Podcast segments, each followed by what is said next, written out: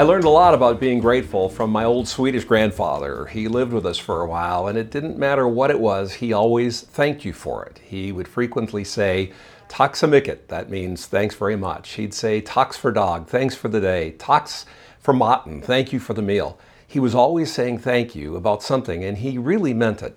Well, in this season of giving thanks, some people might find the difficult times we're living in or the situations that they are personally walking through make it challenging to give thanks. Perhaps you've been there before. Well, Paul has some help for us.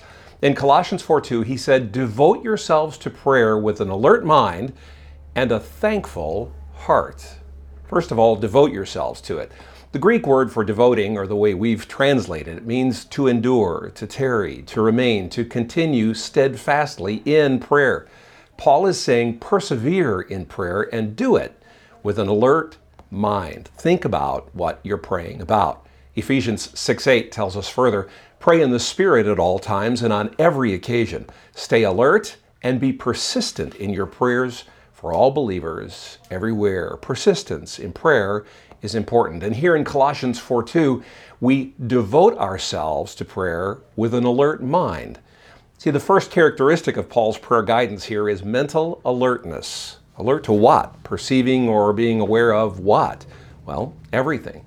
The condition of the world, the condition of the church, the condition of my heart and life, the coming of the Lord, and the condition of the spreading of gospel, just to, to, to name a few.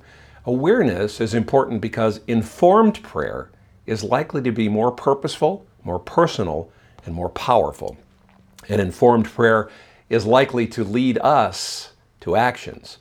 But another result of watchfulness and thoughtfulness and alertness is seeing all that we have and all that God is doing for which we should be thankful. Our alertness should lead us to thanksgiving. Clearly, thanksgiving or gratitude should be the result of thoughtful, clear headed prayer. So, prayers offered from an alert, perceiving, thinking mind and a thankful heart results in thanksgiving.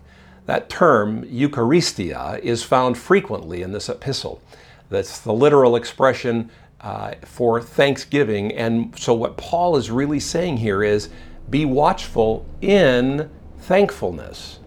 Don't just be watchful to lead to thankfulness, but be watchful in your thankfulness. Thankfulness is the environment for good praying, and it provides a safeguard for informed praying during difficult times. For example, Paul's circumstances in his life could have been discouraging as he waited trial for the gospel, yet he always found reasons to be thankful. Circumstances need not affect one's joy or their gratitude. Listen to me.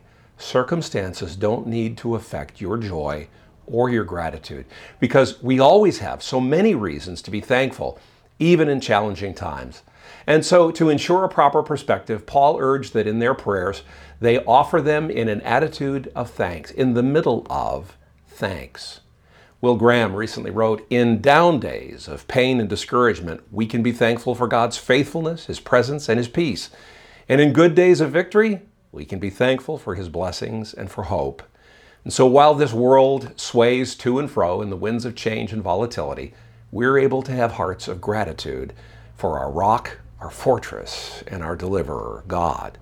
And that's only possible as we focus on and consider the blessings and the presence of God in the middle of those struggles and let thankfulness arise. Philippians 4 6, it's a familiar verse. Don't worry about everything. Instead, pray about everything. Tell God what you need and thank Him for all He's done. What's the result of that? Verse 7 Then you'll experience God's peace, which exceeds anything we can understand. His peace will guard your hearts and your minds as you live in Christ Jesus. As you devote yourself, persevere in prayer this Thanksgiving, find the peace and joy that comes from being mindful of God's blessings and praying with a thankful heart, and tell Him, Thank you. Lord, we have so much to thank you for. Help us in our times of prayer to be reminded of that so that we can thank you adequately and experience the peace that comes in doing just that. We thank you for it. And we pray it in Jesus' name. Amen. So keep on praying, keep on thanking, and keep the faith.